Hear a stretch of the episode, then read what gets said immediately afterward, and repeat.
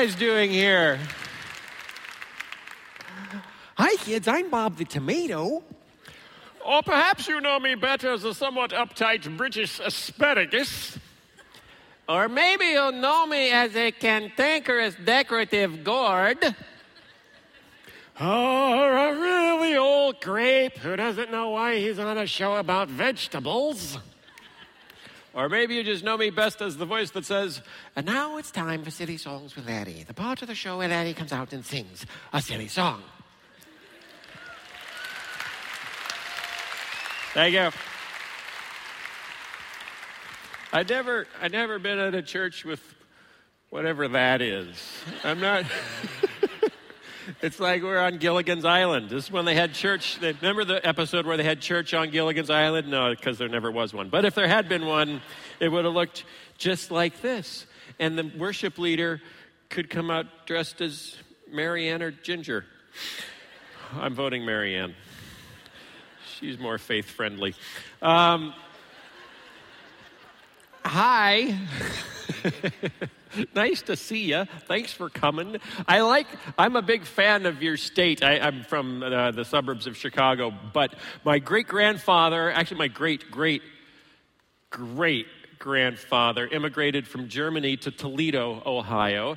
And uh, my great grandfather was a hothouse farmer. He had five acres, I believe, under glass in Toledo in the 1920s and was growing much of the tomatoes and cucumbers needed by the lovely metropolis of Toledo, Ohio. Uh, and then in 1931, sold the hothouse farm and bought uh, a 200 acre farm just up into near Jackson, Michigan, uh, actually near the Speedway, if you know where the Speedway is, just a couple miles from the Speedway. In fact, if you're there, you can hear the cars on race day. Um, and we still have it. We still have about 100 acres of the farm left. My dad lives there, and my uncle lives there. And uh, every 4th of July, my sister comes in with her family from Southern California, and my brother's in Minneapolis, and we're in Chicago, and we all spend a week at the lake, at the farm in Michigan, which is my kid's favorite place on earth, if you've ever. My, uh, my uncle is a huge uh, U of M fan, but my grandfather, my grandfather liked the Buckeyes because. I know it was an issue. It was a major issue. He was a uh, who was the coach that punched the guy? It was Woody Hayes? Was it? Yeah. Anyway, my grandpa really liked him. It was it was the source of much family fun. But my, my and my in-laws are from Minnesota. Uh, I grew up actually in Iowa and then moved to Illinois. Uh, so my wife is from Minnesota. So we pretty much cover almost the whole Big Ten, except Wisconsin. I think we've got yeah. Anything Big Ten, I just cheer automatically. Oh, and my mom's from Nebraska, and they're now in the Big Ten too, so, you know. There you go. Have you ever had a dream? I want to talk to you about dreams. Um, we're, we're big on dreams in America. I don't know if you've noticed, but when, when our kids are born, we immediately take them to Disney World and say, you know, this is where dreams come true, kids, and, and hold on tight to your dream and never let go of your dream. And a dream is a wish a heart makes, and when you wish upon a star, your dream comes true. And we grow up with this culture of dreams. We think you think, oh, it's just for kids, though. And then you turn on the TV and there's an ad for a bank. And what does the bank say? Your dream is out there. We will help you finance it. And then an insurance company comes on and says, we will help you protect your dreams. We're here to protect your. Just like our whole economy is fueled by dreams. Have you ever had a dream? And if your immediate response was, yeah, I was at my high school reunion in my underwear. It's not the kind of dream I'm talking about. See, unlike many words, the word dream has more than one meaning. According to Webster, in fact, there are four accepted definitions of the word dream. Number one, a series of thoughts, images, or emotions occurring during sleep. That's a type one dream. Number two, an experience of waking life having the characteristics of a dream. Number three, something notable for its beauty, excellence, or enjoyable quality. And number four, a strongly desired goal or purpose. So that whole high school reunion underwear thing was a type one dream. At least I hope it was. What I was referring to is a type 4 dream, a strongly desired goal or purpose. Or to put it another way, a deep longing. Have you ever had a dream? I have, but unlike many Americans, my dream wasn't about money or success or fame or fortune or winning a gold medal in figure skating which would have been fun, but I d- didn't have the ankles for it.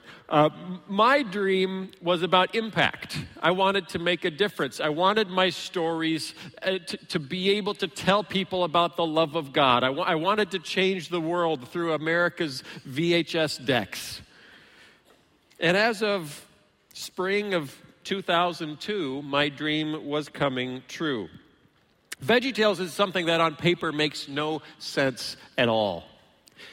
It is a series of children's videos where talking vegetables reenact Bible stories. Try raising money with that pitch. It was created in a spare bedroom by a guy who got kicked out of Bible college after only three semesters for failing chapel. A guy who had no money, no connections, and no idea what he was getting himself into. A guy that was also an extreme introvert which means that what you're currently viewing is an act, and I'm going to go pass out after this. and somehow, quite unexpectedly, it became not only the best selling Christian direct to video series of all time, but ultimately the best selling direct to video series of any kind of all time, with more than 60 million videos sold to date. In 1999 and 2000, VeggieTales videos outsold every other kid's property in the world, including Barney, Scooby Doo, and Pokemon. But the VeggieTales phenomenon went beyond the sale of videos. College kids and high school kids embraced Bob, uh, the, Bob the Tomato and Larry the Cucumber. VeggieTales parties sprouted up on college campuses. Uh, first at Christian colleges, like you might expect, but ultimately we heard of them happening at places like Texas A&M and the University of Michigan. A CNN poll found VeggieTales among the top 10 most watched videos on college campuses nationwide. Larry the Cucumber t shirts were spotted at dance clubs in downtown Chicago. And perhaps most astonishingly, VeggieTales was directly parodied in a two minute animated spoof on Saturday Night Live and referenced by at least four different episodes of The Simpsons. VeggieTales was an enormous success. It was my dream come true. It was a great story, too. Small town kid from Iowa makes it big, changes the way the world thinks about talking vegetables. The story of VeggieTales' success is a story that we love to hear. It's the story that People magazine came to my house to hear. It's the story that Time and Newsweek wanted to hear. It's the story that the Wall Street Journal wanted to hear. But it isn't the story I'm going to tell you today. I'm going to tell you a different story. And it's not really a story about Veggie Tales at all, it's a story about me. Like many of you, I imagine um, I grew up deep in kind of the Christian subculture. I grew up in church. My mom was the choir director of our small evangelical free church in Muscatine, Iowa. My dad was the Sunday school superintendent. We were there every Sunday morning, Sunday night, Wednesday night prayer meetings, potlucks, church picnics, Awana clubs. If the church was open, we were there. My great grandfather in Omaha, Nebraska, was one of uh, the country's first radio preachers. He went on the air in 1923, right after radio was commercialized, and preached every Sunday morning on the radio until his death in 1964, at which point his radio show was the oldest, longest running radio show in the country. He also started a Bible and Missionary Conference in northwest Iowa, the Okoboji Lakes Bible and Missionary Conference. Been there? Eh, no. And for the first, actually, Beulah Beach. Anyone been to Beulah Beach? They had a, a similar Bible missionary conference. Okay, my grandparents were actually both at Beulah Beach working in the kitchen before they were married in like 1920. Um, what was I talking about? Why am I here? This is Gilligan's Island, everyone. No, I had a story. Oh, and for the first 25 years of my life, I never missed a year at the Bible conference in Iowa. So, growing up in church and at Bible conferences, there are certain Christiany phrases that sort of stick with you. Phrases like, only one life will soon be passed, only what's done for Christ will last. They're even better when they rhyme. But that phrase really hit me as a kid. If the only things that mattered were the things that I did for Jesus, well, then I needed to do things for Jesus. I was a good kid. I wanted to be a good kid. I wanted to do what I was supposed to do. So that was very clear. But there was another Christiany phrase that, that really stuck to me in childhood God can't steer a parked car. Mm. They might not have been scripture technically, but they sure smelled like it. So, if the only things that mattered were the things I did for Christ, and if God really couldn't steer a parked car, well, then I didn't want to be a parked car. I had to start doing stuff. I, I had to start pedaling. I, I had to get busy. I discovered at a fairly early age that I had some ability to tell stories. I remember entertaining my family at Thanksgiving dinner and thinking, hey, that was fun. I like making people laugh. Um, when I was nine, I made my first animated film. And by the time I was 14, I figured, well, this is what I'm going to do. I'm going to make films, and that will be the work I do for the kingdom of God. So I decided I would go to Bible college to figure out my theology, and then film school. Um, I never made it to film school, and after three semesters at St. Paul Bible College in Minneapolis, my new friend Mike Nawrocki and I were both invited not to return. we had failed chapel. And if you're wondering how exactly do you fail chapel, well, you don't go. It's pretty pretty much how it works. it's funny, I told the last service, now they don't do that anymore because they used to have a policy if you failed chapel two semesters in a row, you couldn't come back for the third semester. Now, like I, I do a lot of chapel speaking, which is ironic, I, I recognize. Um, but I, like if you go to Liberty University, chapel attendance is required, but if you miss chapel, they fine you. So, so, see, so they actually make money when you miss chapel instead of losing money when you miss. Much smarter. So, after three semesters of Bible college, I came back to Chicago and got a job in video production. And after a couple of years, I managed not only to learn the world of, of low budget video production, making training videos in Chicago for places like Amoco and, and Motorola and Montgomery Ward, but also managed to learn the, the new budding world of computer animation. This was the late 1980s, so about seven years before uh, the first uh, computer animated film Toy Story came out. And therein I found the tools to tell my stories, to make my difference for the kingdom. So in 1993, with money I borrowed from family and friends and the help of just two other guys, we produced the first episode of Veggie Tales, a rather odd little video starring vegetables that loved God. We didn't sell very many copies, but the people who bought them really, really liked it. And they told their friends who really, really liked it, and they told their friends who really, really liked it. And before long, we'd sold a million videos. And then we sold two million, and then three, and then five, and then 10 million videos. And we started getting letters, as many as 400 a day from as far away as Australia, mostly from parents who wanted to tell us what a difference our work was making in the lives of their kids. God was using my efforts. Lives were being changed. My dream was coming true. So I decided it was time to get busier, to pedal faster, dream bigger. We could do even more good. We started producing books, records, computer games, toys, a live touring show, shows at theme parks. Dollywood, I got to meet Dolly even our own feature film. I figured if I could have this much impact just by making a few VHS cassettes, Think of the impact I could have if I built the next Disney. Of course, it occurred to me that would make me the next Walt. I kind of liked the sound of that.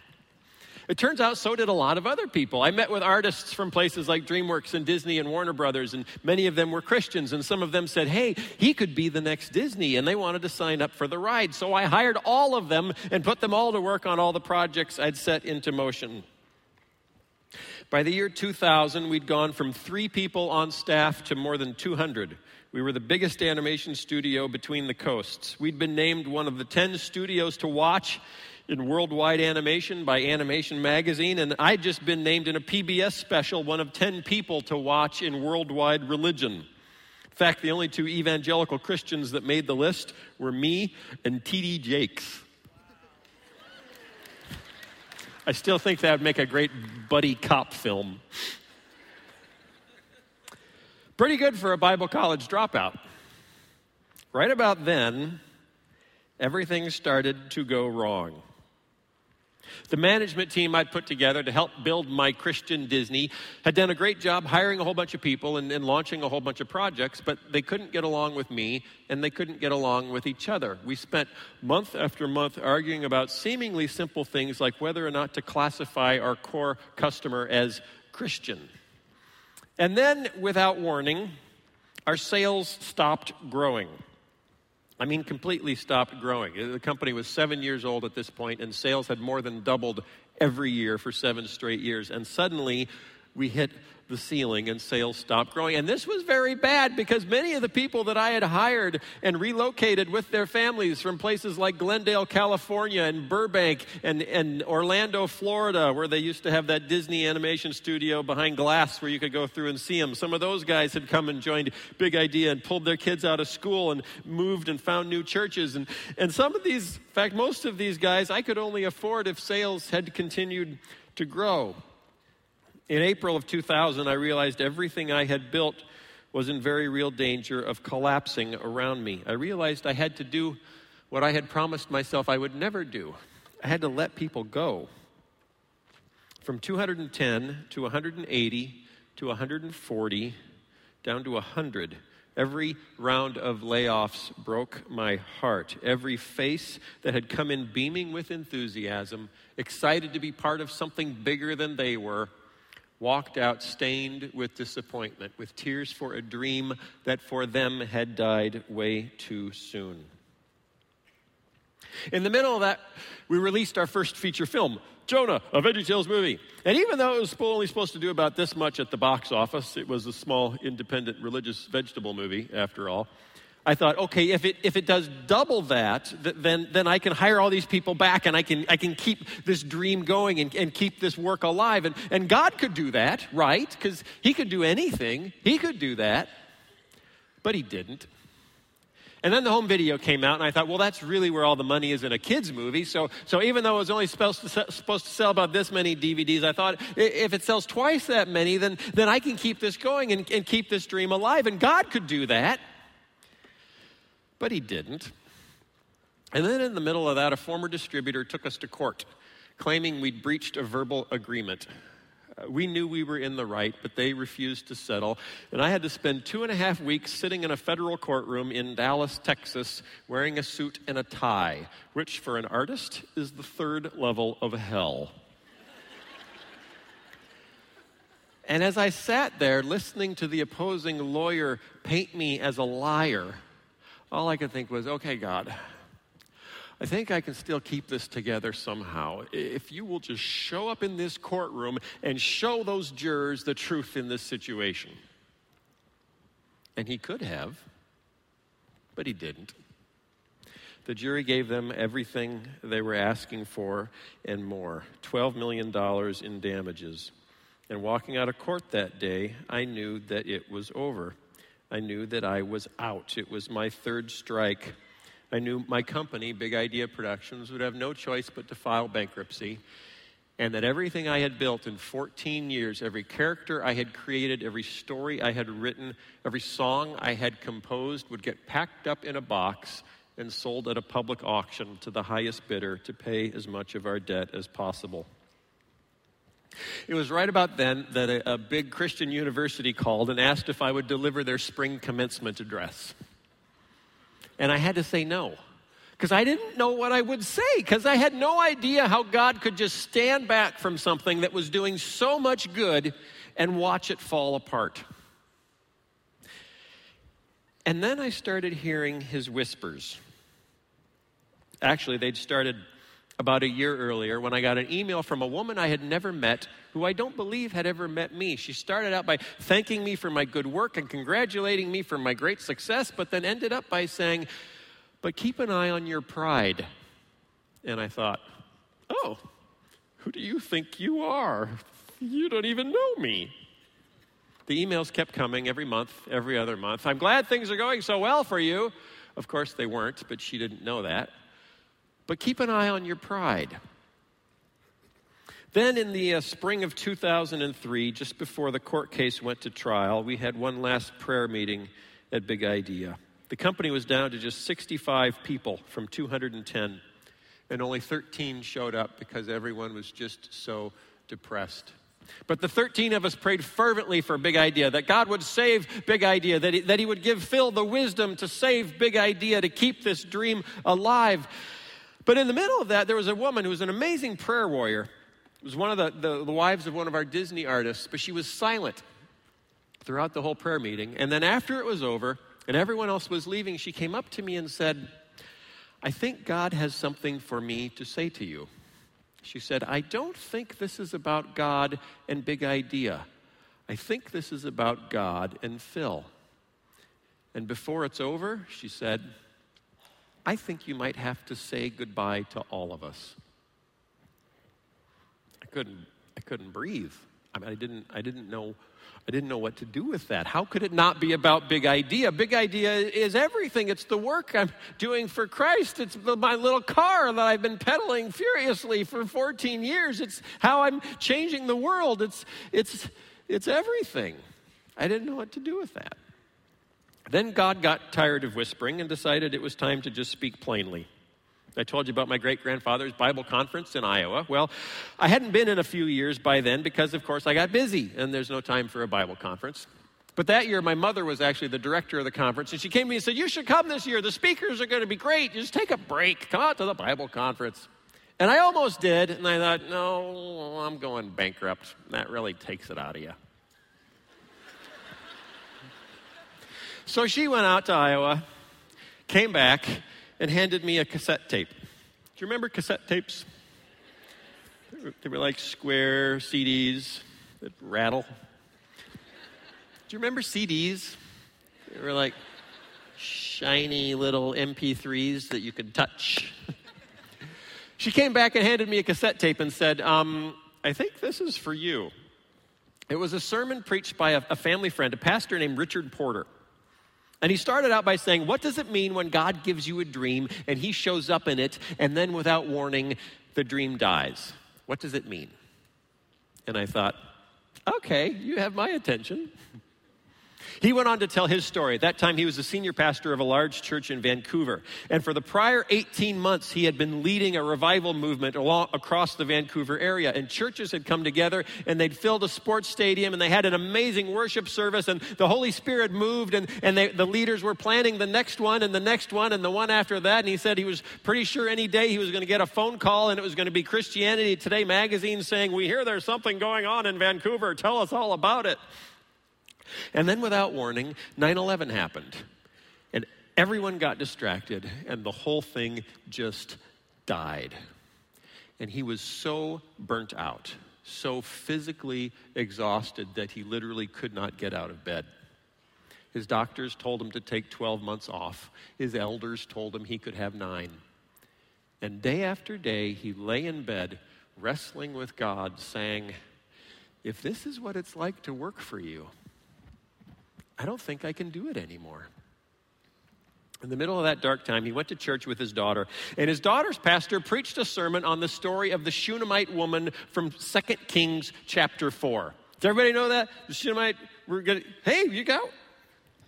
You want to come up and tell? No, okay, okay. It's not. It's not a top five Bible story exactly. So I'll paraphrase. The Shunammite woman was a wealthy woman in Israel, and every time Elijah came through the area, she would cook for him. Apparently, she was a good cook because he started coming by a lot. So she goes to her husband one day and says, "We should build a room on the roof for Elijah. Now he can come by and have a meal and take a nap." Every pastor's dream. Elijah is so appreciative that he calls her in one day and says, You've been so kind to me. What do you need? What can I do for you? And she says, I don't need anything. I have a home among my people. But Elijah's servant goes to him and says, Well, sir, her husband is very old and she has no son, meaning in that day, before long, she would be destitute. So Elijah calls her in and says, A year from now, you will hold a son. And you can see how deep that longing is in her by her response, because she says, Don't lie to your servant. She's not calling Elijah a liar. What she's really saying is, Don't go there. Don't touch that. Don't even wake that dream up. Elijah says, No, a year from now you will hold a son. Sure enough, a year later, she's holding a baby boy. And you can just imagine how much she loves that boy because not only is he her son, he, he's the dream, he's this promise that God has given her. And then one day, as the boy's growing up, he goes to his father in the field and says, Dad, my head hurts. And his father, like most fathers, says, Go see your mother. So the boy goes to his mother, crawls up in her lap, curls up, and dies. And there she is holding the dream God gave her dead in her arms. She takes the boy up to Elijah's room and she puts him on Elijah's bed. And then she goes to find Elijah. He sees her coming in the distance and calls out, Is everything all right? Is your husband all right? Is your son all right? She says, Everything's all right. But she tells him what's happened, and he says, Okay, take my staff, go with my servant back to your son, and lay my staff on your son. She says, As surely as the Lord lives and you live, I will not leave you. He says, Okay, I'll come too. So Elijah goes back with her, goes up to the room alone. He kneels and prays. Then he lies down on top of the boy, hand to hand, nose to nose. And the boy sneezes seven times and wakes up. Elijah brings him back down and hands him back to his mother. That is the story of the Shunammite woman. What is the point of that? Why would God even put that poor woman through that exercise? What the young pastor said that day is that if God has given you a dream and the dream comes to life and then the dream dies, it may be that God wants to see what is more important to you, the dream or Him. The Shunammite woman's response is clear. She goes straight to Elijah. He's the man of God, and she wants to be as close to God as she can. When he says, Is everything all right? Is your husband all right? Is your son all right? She says, Everything's all right. But when she tells him what's happened, and he says, Go back to your son with my servant, she says, As surely as the Lord lives and you live, I will not leave you. She doesn't understand what's going on, but she's going to stay close to God no matter what. C.S. Lewis said, He who has God plus many things has nothing more than he who has God alone. And I can understand that if I think about it like this He who has God plus a brand new car has nothing more than he who has God alone. Sure. Or he who has God plus a big fancy house has nothing more than he who has God alone. Okay. But if God is infinite and infinitely capable of meeting our needs just in himself, you can't add to infinite. Nothing plus God is more than God alone. So you have to put everything in that space. He who has God plus a warm, healthy marriage has nothing more than he who has God alone. And the one that knocked me down, he who has God plus an amazing ministry reaching millions of lives around the world has nothing more than he who has God alone.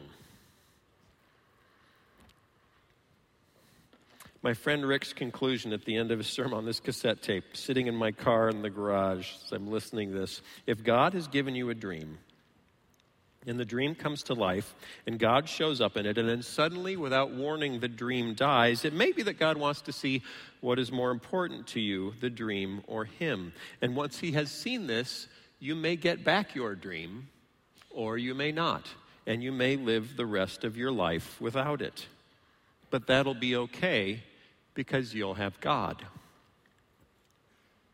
This truth washed over me like I was standing under a waterfall. Then I thought about Abraham. Abraham had a dream. He had a promise. God said, From you, I'll bring a great nation, and your descendants will be as numerous as the stars in the sky and the sands on the fake beach set in the big church. And I'm sure that Abraham was excited, but somewhere inside him there was a voice saying, Yeah, but I don't even have a son. So God said, oh, okay, we'll start there. Along comes Isaac. And you know that, how much Abraham loved Isaac because not only was he his son, he, he was the dream, he was the promise, he was how God was going to change the world through him. And then one day God shows up and says, Abraham, what do you love more, me or your dream? And Abraham says, You, you. That's easy. You. Okay. Put him on the altar, kill him but he's my son. He's the, he's the promise. He's how you're going to use me to change the world. He's everything. He's, you know, put him on the altar, kill him. And what God learned about Abraham that day is that Abraham would let go of everything before he would let go of God. And God said, okay, now I can use you. Suddenly, I found myself facing a God I had never heard about in Sunday school, a God that apparently wanted me to let go of my dreams. Why would God want us to let go of our dreams? Because anything I am unwilling to let go of is an idol, and I am in sin. I realized that, that my good work had become an idol that defined me. Rather than finding my identity in my relationship with my Creator, I was finding it in my intense drive to do good work. But wait a minute, aren't we supposed to do good works? Well, sure, as Paul says to the church in Ephesus, for we are His workmanship, created in Christ Jesus for good works. Well, there you go. Let's get busy. God can't steer a parked car. Wait a minute, read the second half of the verse. Which God prepared beforehand that we should walk in them. Oh, that's interesting. So, God had in mind, even before I was born, the good work He wanted me to do. I don't have to run around spastically searching for it. I don't have to make things up. I don't have to craft a vision paper. I don't have to try a bunch of stuff and see what works. I just have to listen. The problem with the saying, God can't steer a parked car, is that while it is cute, it is not biblical. When people of great faith in the Bible don't know what God wants them to do, they don't do anything. They wait on Him. Wait on Him. That's a tough concept, especially for us Americans, especially for us Christian Americans. What's your vision for your ministry? Where do you want to be in five years? How big do you want this thing to get? Oh, real big, real big. All right, let's make a plan. Let's put it together. Let's make it happen. Let's get busy. I can't tell you how many kids I've met. I speak a lot at Christian colleges and, and do a lot of chapels, ironically. Um, but I, I, do a lot of chapels. So I meet all these kids, and they're, they're so excited. They're great Christian kids, and they're, they're ready to go change the world. And they're just, they've graduated from Bible college or film school or art school, and, and, and they want to make their mark. They want to go write that hit Christian song or, or make that hit Christian movie or start that hit Christian ministry that'll change everything, that'll save the world. You know, like Noah. He actually got to save the world. God gave him a vision for how to save the world. He came with blueprints and everything. But how old was Noah when God tapped him on the shoulder and gave him something big and specific to do? 500. He was 500 years old. So I always like to take these college kids and say, okay, so what did Noah do with the first 500 years of his life? No, we don't, we don't know. Doesn't say. We don't know. No, we know exactly what he did. Genesis 6 9. Noah was a righteous man, blameless among his contemporaries. Noah walked with God. What did Noah do for the first 500 years of his life? He walked with God. That's it? Yes, that's it. That's it exactly. I am growing increasingly convinced that if every one of these kids burning with passion to write that hit Christian song or make that hit Christian movie or start that hit Christian ministry to change the world would instead focus their passion on walking with God on a daily basis, the world would actually change. Why? Because the world doesn't learn about God by watching Christian movies. The world learns about God by watching Christians.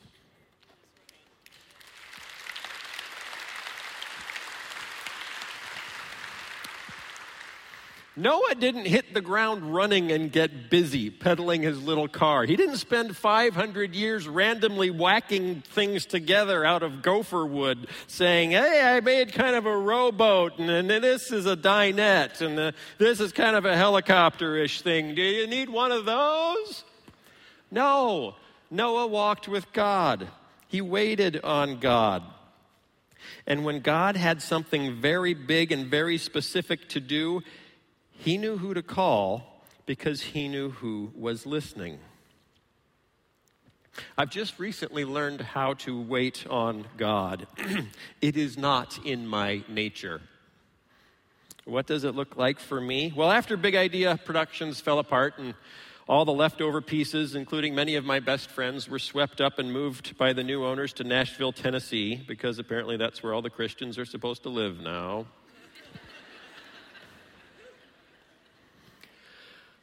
I spent some time hurting, just hurting. And I started reading the Bible. I'd taken a small office uh, near my house in, in the suburbs of Illinois, of, of, Chicago. And every day, every morning, I'd walk down to my office and I, I would spend the morning just reading the Bible and praying. No agenda, no sermon to write, no, no video script to compose, just reading and praying. This went on for weeks. At first, I was very anxious to find the next big idea that God wanted me to, to do, to conquer, to change the world with. But after a few weeks, stretched into a few months, I discovered that I didn't care as much anymore. Eventually, it struck me that I no longer felt the need to write anything. I didn't need to have any impact at all. Whatever needs I had were being met by by the scripture I was reading and by the life of prayer I was developing. My passion was shifting from impact to God. It took several months, but what I started to feel I could only describe as a sense of, of giving up or, or, or dying, which scared me at first because I wasn't sure exactly what it was that was dying within me until one day it was clear. It was my ambition. It was my will. It was my hopes, my dreams, my life. There's a scene in C.S. Lewis' The Voyage of the Dawn Treader involving a, a boy named Eustace who is so prideful, selfish, and greedy that he wakes up one day to discover he has literally turned into a dragon. Life as a dragon proves so lonely and his dragon skin so uncomfortable that he soon longs to be back with his friends. He longs to be human again. And in this scene, Aslan the lion leads Eustace the dragon down to a pool of water. Eustace slides into the pool to, to try to cool off his dragon skin and tries scratching at it, but he can only dislodge a few scales. And then Aslan says, Lie down, this is going to hurt. And with a terrible claw, Aslan digs deep into Eustace' dragon's skin, ripping it wide open. It is the most painful thing Eustace has ever experienced. But when it is over, he stands up a boy again, reborn. God could have spared me from the pain of Big Idea's collapse. He could have ridden in and saved the day. He could have spared me from the consequences of my own mistakes and missteps, but He didn't. And it wasn't about God and Big Idea, it was about God and Phil. My ambition, my dreams, my misplaced sense of identity and value were dragged kicking and screaming up onto the altar, and now they were dead, ripped apart like dragon skin. I realized this when I said to my wife one night, I don't want to write anything. I was ready to be done if that's what God wanted, to just rest in Him and let everything else fall away. And then a week or two later, I woke up in the middle of the night with a story in my head, a story that practically wrote itself, a story that was so simple, so pure, and yet captured such a deep spiritual truth that the first time I read it to my wife, she cried. And I thought, oh, is this how it's going to work now? The next week, another idea came, and then another, and then another. And before long, I had more ideas than I knew what to do with. Some ideas so small I could lose them in the cushions of the couch, and others so big they took my breath away. But each one was either derived from or confirmed during a time of waiting on God. Each one came without a hint of anxiety about how far it should go, how big it should be, how many lives it should touch. If Big Idea Productions felt at times like rolling a giant boulder up a mountain, mountain, this felt like gliding on ice.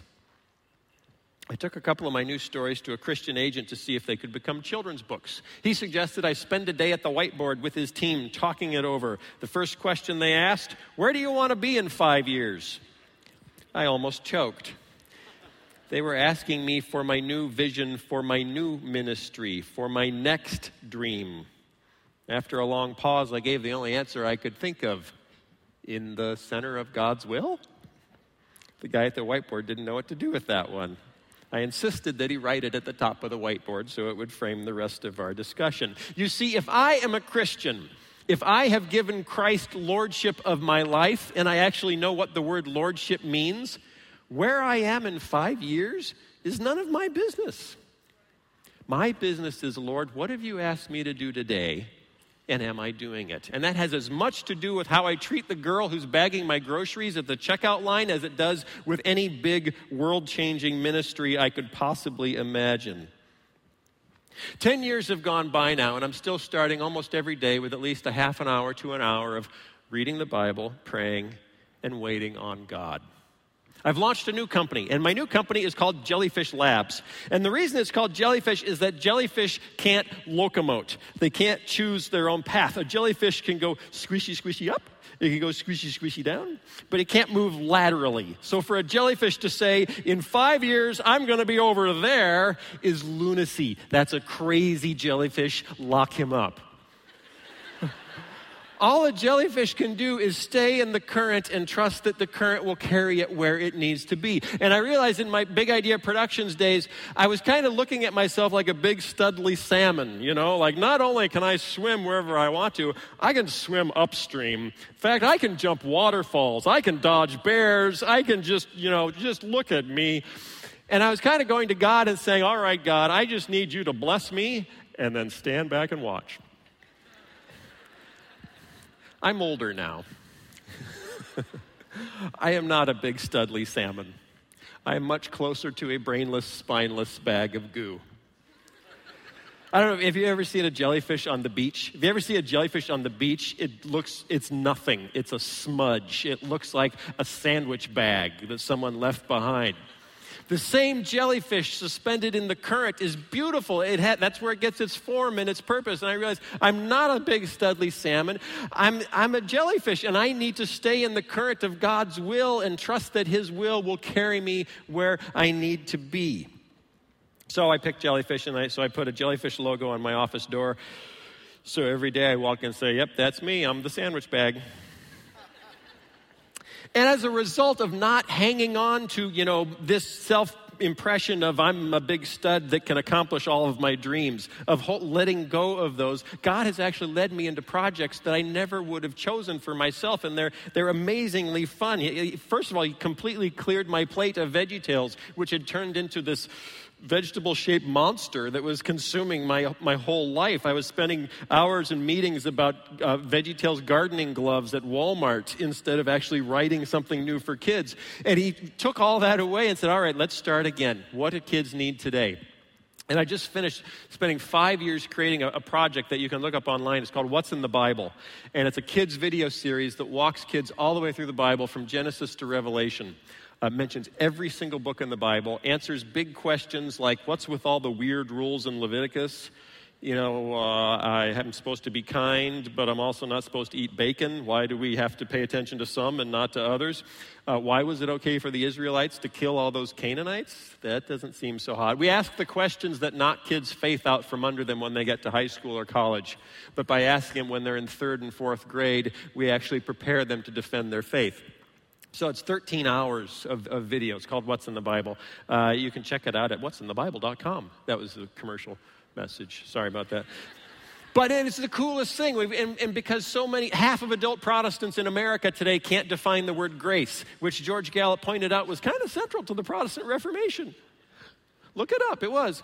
Um, that most pastors have no idea how, how little most Americans know about Christian faith. So, if we can take kids through it in an organized way, we can raise a generation that knows what it means to live out their faith in front of a watching world.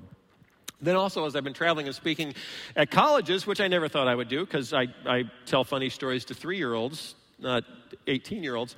Um, but I noticed that, that college kids today really like a sense of humor with their Christian worldview, that they're tired of the model of the Pat Robertsons and the Jerry Falwells and the, the elderly men that are always angry. They don't like that. They like Stephen Colbert. They like Jon Stewart. They like funny men that are pretending to be angry. It's a different thing. Um, and so I started a podcast. It's called the Phil Vischer Podcast. And a friend of mine who's an editor at Christianity Today and I talk about current events. We kind of do the Jon Stewart, Stephen Colbert thing every week, but we're talking about gay rights, we're talking about transgender issues, we're talking about atheism, we're talking about all these things, but with much more of a sense of humor than uh, kids are used to hearing. Anyway, um, if you have college kids or high school kids in your life, go to philvischer.com and you can check that out too. Neither of those projects would I have planned because that didn't seem, that wasn't, I wanted to be Walt Disney. Walt Disney didn't do a podcast, he built theme parks. I wanted to build theme parks, but letting go of my dreams was actually key in finding God's plan for my life, which brought joy. Why is waiting on God so vital? If I'm not waiting on God, I cannot be obedient to Him because I will never know what He wants me to do. I need to put my nose in His Word every day. I need to put my knees on the ground before Him in prayer every day. And I need to be quiet enough to hear His whispers, whether they come directly from Him or through emails from a woman I have never even met. If I'm so busy pedaling my little car that I cannot hear His directions, I am useless to Him. And even if I have his directions, if I make them more important than him, I am useless to him. So, what's the point? The first is very simple God loves you. And not because of what you could do for him or even because of who you could become if you try really, really hard. He just loves you because he made you. In fact, he loves you even when you aren't doing anything at all. Secondly, when it is time to do something for God, and that time will come quickly if you're listening, don't worry about outcomes. Don't worry about the 30% more or the 20% less or the fastest growing whatever in the Tri County area. That's God's business. Your business is simply to do what He asks. And finally, and I am very serious when I say this beware your dreams for dreams make dangerous friends. We all have them longings for a better life, a healthy child, a happy marriage, rewarding work. But dreams are, I have come to believe, misplaced longings, false lovers. Why? Because God is enough. Just God. And He isn't enough because He can make all your dreams come true. No, you've got Him confused with Santa or Merlin or Oprah the God who created the universe is enough for us even without our dreams, without the better life, the healthy child, the happy marriage, the rewarding work. God was enough for the martyrs facing lions and fire, even when the cavalry didn't show up and save the day, even when the lions and fire won. And God is enough for you. But we can't discover the truth of that statement when we are clutching on our dreams. We need to let them go, let ourselves fall, give up. As terrifying as it sounds, you'll discover that falling feels a lot like floating and falling into God's arms, relying solely on His power and His will for your life. Well, that's where the fun starts. That's where you'll find the abundant life that Jesus promises. The abundant life that doesn't look anything like evangelical overload. Christianity isn't about rules and regulations, and it isn't about how much you can do for your church or your neighborhood or even your world. Christianity is abundant life in Christ. It is new life. It is peace, joy, love, kindness, the whole rest of the list. It's new life. We've forgotten that. In 2003, my dream died. Then I discovered, once all the noise had faded away, what I'd been missing all along. The impact God has planned for us does not occur when we're pursuing impact, it occurs when we're pursuing God. In the words of the psalmist, as the deer pants for streams of water, so my soul pants for the megachurch I hope to plant. So my soul pants for the million DVDs I hope to sell. No. So my soul pants for you, O oh God, not for the impact I could have, nor the megachurch I could build, nor the mark I could make on the world, not for the happy family, the healthy child, the meaningful work. As the deer pants for streams of water, so my soul pants for you, O God. Let it go give it up, let it die. Let Christ shred your dragon skin and lead you into a whole new life. Trust me, it's worth it. Let me pray. Oh, Lord God, thank you for the hearts in this room. They come to this place to be equipped, to run the good race, to fight the good fight, to someday hear you say, Well done, good and faithful servant. But let us never confuse the work we do for you with our relationships with you. Let us learn how to wait, how to rest in you. Let all your children in this room find their peace and their contentment and their joy in you and you alone. Amen. I'll be out here afterwards if anyone wants to come over and say hi. Thank you.